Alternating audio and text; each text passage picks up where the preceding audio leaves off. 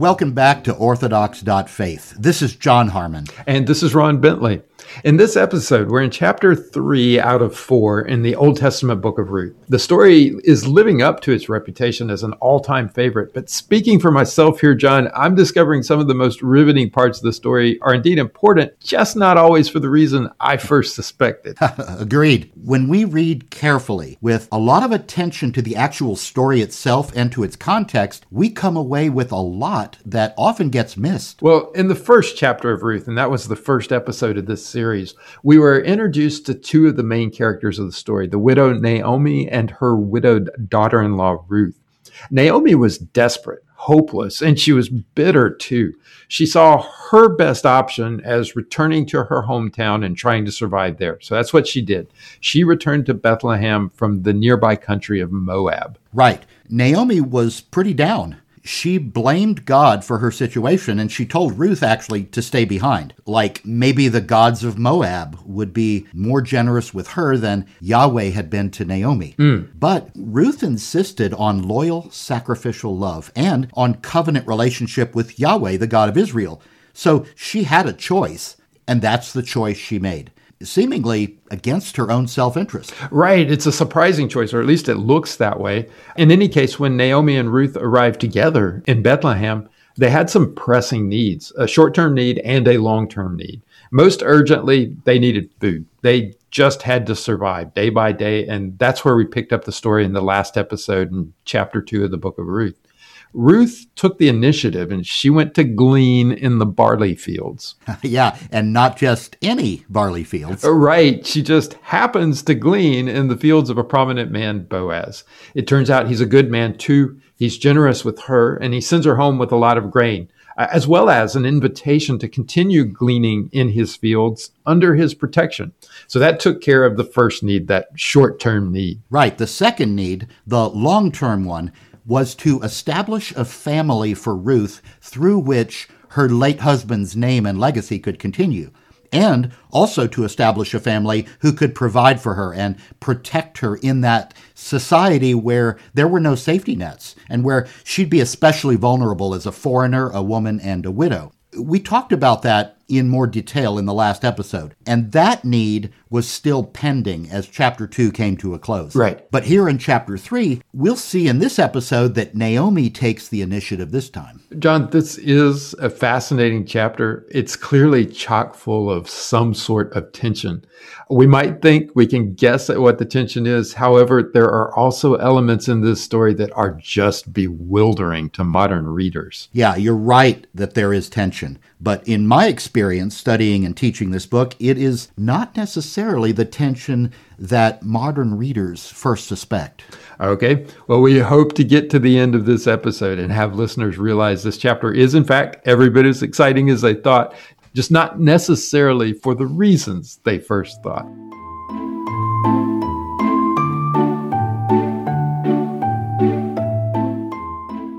As chapter 3 opens, Naomi has a plan for addressing that long term need for family and security that we mentioned in the opening. She's playing matchmaker at this point. She says, My daughter, should I not seek rest for you? That it may be well with you? I gather that means I need to find something permanent for you where you'll be well provided for. And in this case, Boaz, the relative, was in the role that we explored in the last episode, a guardian redeemer for the family. Right. In Hebrew, guardian redeemer, he's the goel for the beer drinkers out there, that's pronounced go ale. oh, God. Thank you, John. I'll never be able to forget that now. Uh, well, as you explained last time, that's a person who had the responsibility for redeeming and restoring property and even people who had been sold due to hardship and debt.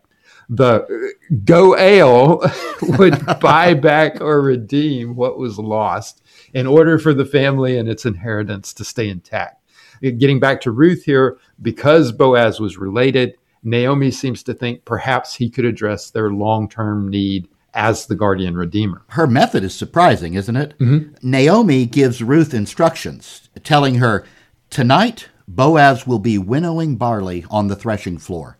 Wash, put on perfume, and get dressed in your best clothes. Then go down to the threshing floor, But don't let him know you're there until he has finished eating and drinking. When he lies down, note the place where he is lying. Then go and uncover his feet and lie down.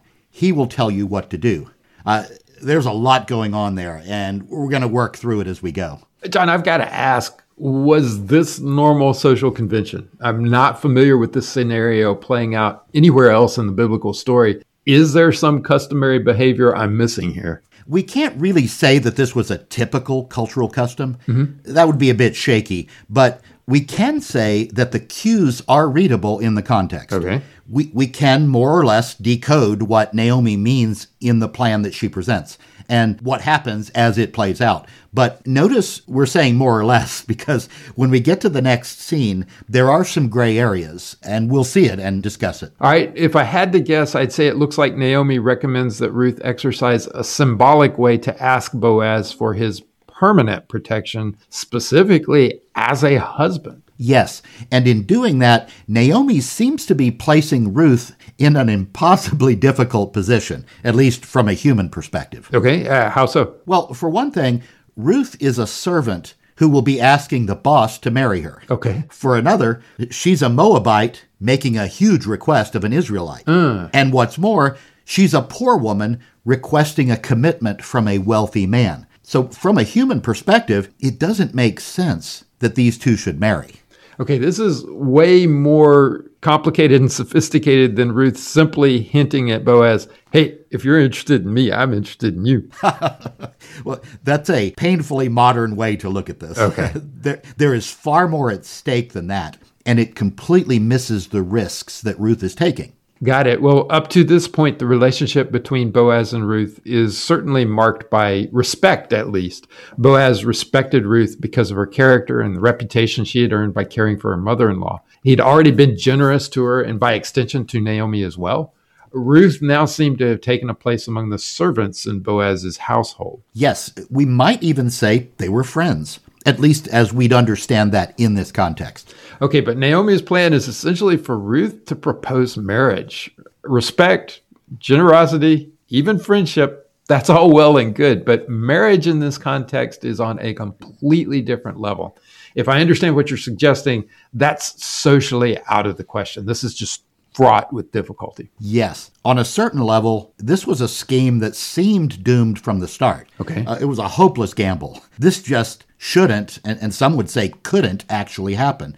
And of course, that's precisely the point. That's the point? Right. Ron, you mentioned there was tension in the chapter. Mm-hmm. This is where that tension starts. Okay. Ruth is asking for something that, in its social context, is essentially preposterous. Even though it is technically legal, there's no problem with it under the law. But given all this, the ancient audience is, is collectively holding their breath. All right. Well, then it's all the more remarkable that Ruth goes along with the plan anyway. Uh, maybe that's because she knows Naomi is looking out for her and she trusts her. In any case, this first scene in chapter 3 concludes with Ruth telling Naomi, I will do whatever you say.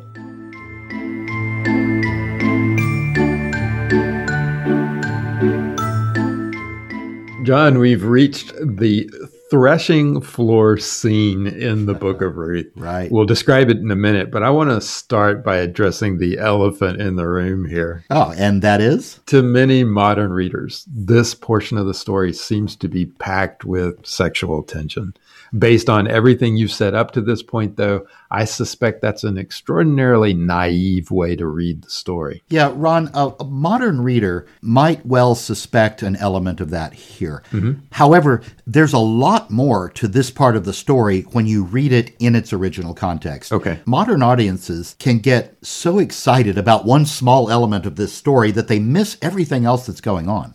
Well, based on what we covered up to this point, it's now much more clear to me what's at stake, what Ruth's about to ask of Boaz, and how far she's stepping outside social convention to ask that. Right. Things have been interesting throughout this story so far, but here they get even more so. All right, let's walk through it.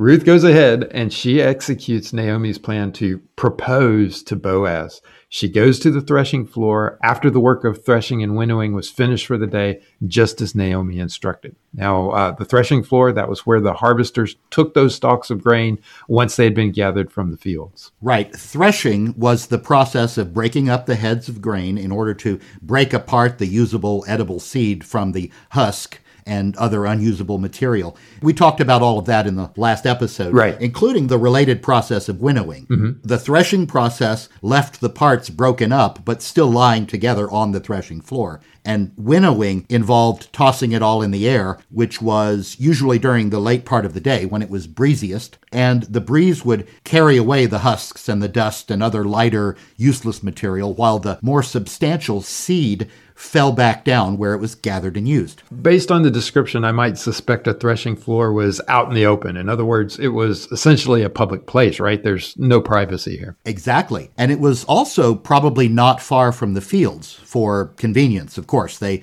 had to haul the stalks there for processing. In this case, it was probably Boaz's own threshing floor it wasn't uncommon in Israel to have a shared community facility, a community threshing floor in a town. Okay. But in the story, they are not in town. Mm-hmm. So this is most likely a private threshing floor near Boaz's fields. All right. Well, now the story tells us that after dinner, which appears to have been out at the threshing floor once the day's work was finished, Boaz went to lie down at the end of the heap of grain.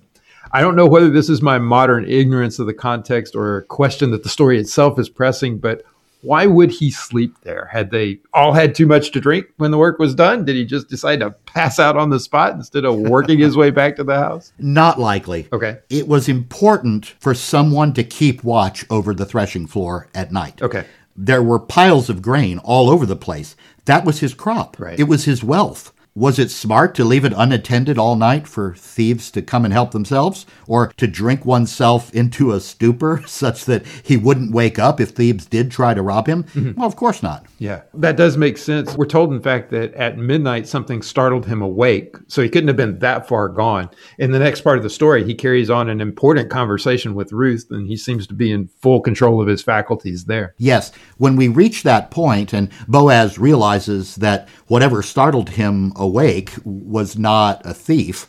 His words and behavior seem perfectly lucid, sober, and rational. Okay, to get to that point, though, the story tells us Ruth went to the threshing floor after sundown. It seems to matter how she got there, though, but the translations differ a little in how they describe this. ESV says she went softly, NIV says quietly, NRSV says she went stealthily. Yeah, I think the NRSV gets the closest with stealthily there because the idea in the Hebrew text is secrecy. She went unnoticed or hidden. It's the same word that's used of Yael, who snuck up on Sisera in Judges 4 and drove the tent peg through his temple. And it's used of David when he crept up on Saul in the cave and cut off a corner of Saul's robe. It's not just quiet or soft, it's sneaky. Well, John, I've got to ask why she came stealthily. I can imagine several reasons. Good question. The stealthy advance is an important feature of this story. Well, I suppose that the plan of coming secretly, stealthily after dark, at least has the effect of not putting Boaz on the spot. He didn't have to do anything publicly.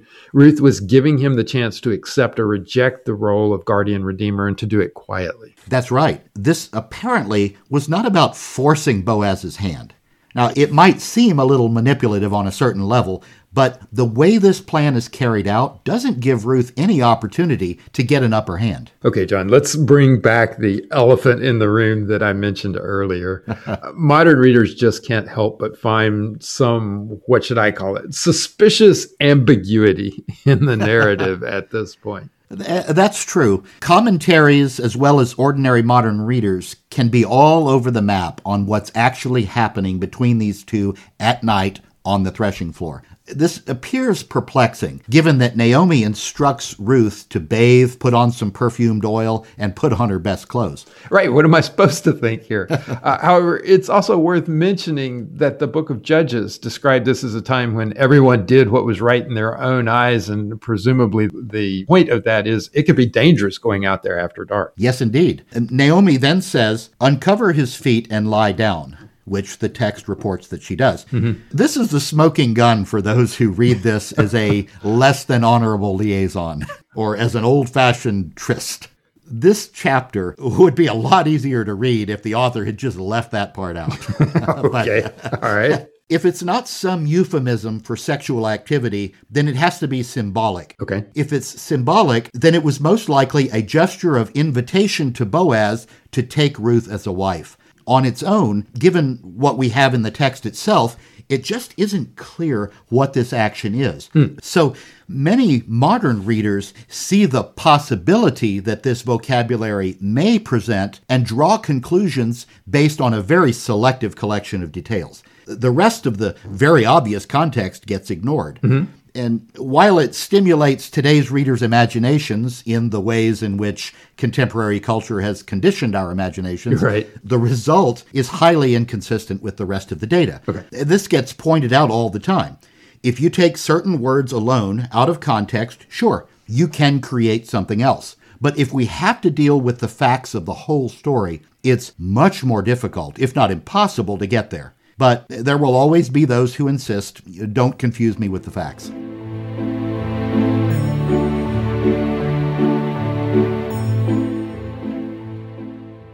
All right. Well, facts. I, am guessing there are other narrative details we should be noticing here as well. Yeah. First, remember that these two were out in the open. Mm-hmm. There's no roof and no walls. It may be nighttime, but they're in public. And with Boaz having the task of protecting the crop from thieves, it could be that they're not alone. We don't know this, of course, but how could Boaz effectively protect his threshing floor single handed? Mm-hmm. But I can't press that one too far. Second, listen to the words that follow his discovery of her there. He asks, Who's there? And Ruth, having uncovered his feet earlier, and again, if that's not a euphemism, which we're contending doesn't fit the context, she invites him to replace the covering but this time to include her under it. She says, Spread your garment over your servant, for you are a guardian redeemer. She symbolically invites Boaz to take her into his permanent protection as her husband, as the kinsman or guardian redeemer. There's some suspense here, isn't there? Surely we readers can be holding our breath at this point. What is Boaz going to say to that? Uh, we talked about this earlier. This was bold. From Boaz's perspective, it was forward and unexpected, but we also know he's favorable. Yes, he's clearly favorable. Now, listen to how he refers to her as he agrees to the offer, or at least agrees to pursue the process.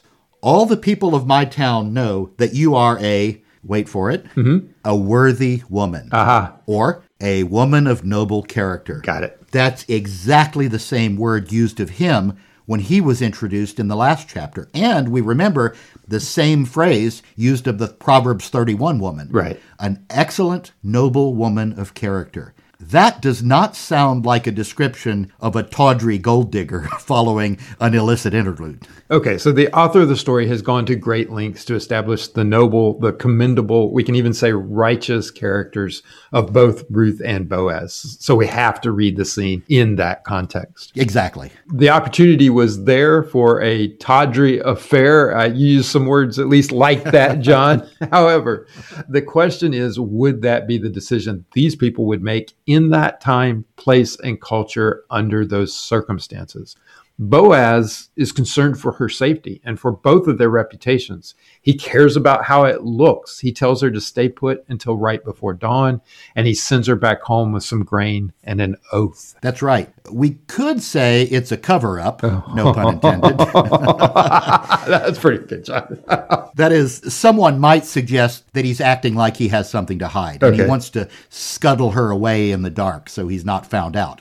Uh, but I'm guessing there are more hints that this is just not what's going on here. Indeed, there are. Once again, look back at Boaz's words. In response to Ruth's proposal to him as guardian redeemer, Boaz said, And now it is true that I am a redeemer, yet there is a redeemer nearer than I. Remain tonight, and in the morning, if he will redeem you, good, let him do it.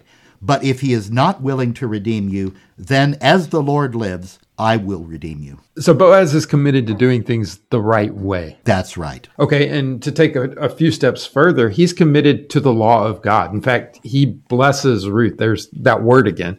And he makes her a promise. He vows in the name of Yahweh to see this matter through by the book, I think you'd say, John. By now, it seems clear Boaz would very much like to marry Ruth. However, he would not violate God's law to do so. Yeah, when we put all the data together in the context and when we consider it even handedly, I can't draw any other conclusion. This whole exchange might have been unusual, but it wasn't dishonorable. The wink wink interpretation of, come on, we all know what really happened out there it doesn't have much going for it. There is some more new information that surfaces in this scene, too. Ruth knew that Boaz was a relative of Elimelech's and her own late husband's family, and so he was a potential guardian redeemer, but she did not know that Boaz was not the closest relative. Strictly speaking, by the way, it was not the duty of the Goel, the guardian redeemer, to marry Ruth. Okay. He's not obligated to marry her by the letter of the law.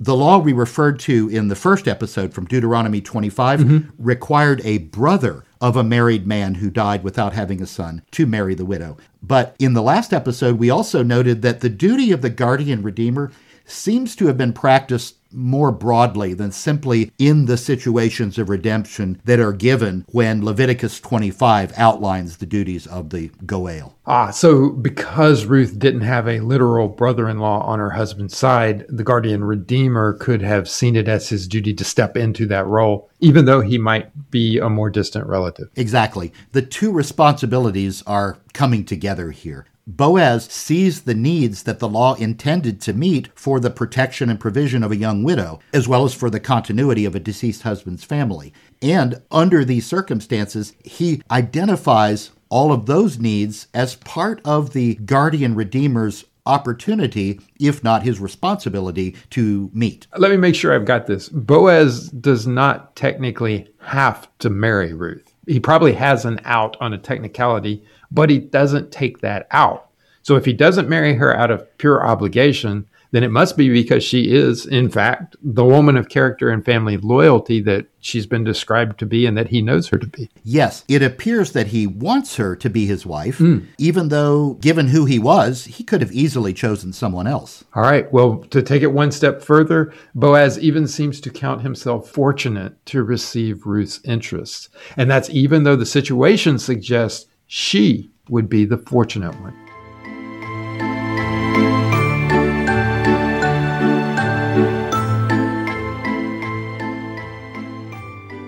When Ruth returned home, of course, she gets the how did it go question from Naomi. okay. And and Ruth gave a full report. As part of that report, Ruth added that the grain she was carrying was a gift from him, from Boaz. Um, by the way, that does not sound like a gesture that signals Boaz was put off or insulted by Ruth's bold move. No. In fact, there are some scholars who see a degree of symbolism in that gift of barley. Maybe a symbol that the time of famine for both Bethlehem and Naomi was officially over? Maybe. Fruitfulness is about to dominate everyone's lives in this story. There may even be a foreshadowing of the fruit of a possible coming union. A child, perhaps? But in any case, Ruth reports the reason that Boaz gave for giving them the barley. He said, Don't go back to your mother in law empty handed. I seem to recall we've heard that word empty before. At the end of chapter one, Naomi announced to the people of Bethlehem the Lord's affliction on her and said that they should call her name bitter. Uh, she also said, I went away full, but the Lord has brought me back empty. Nice catch. That is an important connection. It really pays to read carefully. Naomi had used the same word to describe the empty handedness with which God had brought her back to Bethlehem. Okay. Something is definitely changing. Naomi is becoming not so empty handed now. Well, she also uses the term rest in the last verse of the chapter. She instructs Ruth, Wait, my daughter, until you learn how the matter turns out, for the man will not rest until he settles the matter today. In chapter one, that's what Naomi wanted for her daughters in law rest. And at the beginning of chapter three, that's still her goal for Ruth. Right. Boaz would not rest until he had provided rest for his family.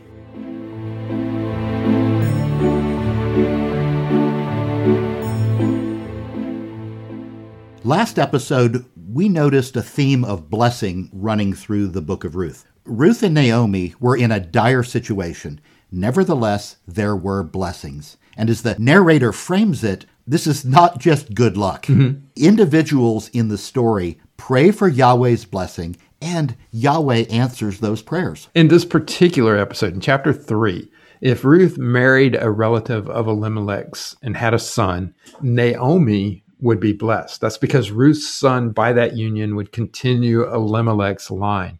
However, it appears Naomi is also concerned that Ruth be blessed. After all, Ruth has blessed her. Yeah, clearly we are to understand that Yahweh, God, is at work. Divine and human actions are somehow working together. Uh, Ron, we've actually spent some time with the interaction between grace, God's work for us, and free will. Yeah, we got a whole series on that. Go look it up. yeah, in this case, the characters do not stand idly by, they take action. However, we also see God's providential redemptive work in this situation, a, a, situation that seemed hopeless. In this story, above all others, it is Naomi who expressed that sense of hopelessness. She was bitter, she felt abandoned, Nonetheless, God's grace, God's providential and redemptive work, as you called it, John, God's grace rekindled that hope. And God did it, working through Ruth's loyal, sacrificial love, uh, among other things. Naomi now sees hope where she saw none before. And that's where we'll wrap it up this time. Mm. In our next and final episode on Ruth, we'll see how the cliffhanger resolves. okay. The nearest of kin, who's not Boaz, uh-huh. has the next important decision to make. How will things turn out for Naomi and Ruth? What might God be up to through all of this. Da, da, da. Stay tuned. For more information about this podcast and our other activities, please do see our website at orthodocs.faith. That's O R T H O D O C S dot F A I T H. Thank you for listening.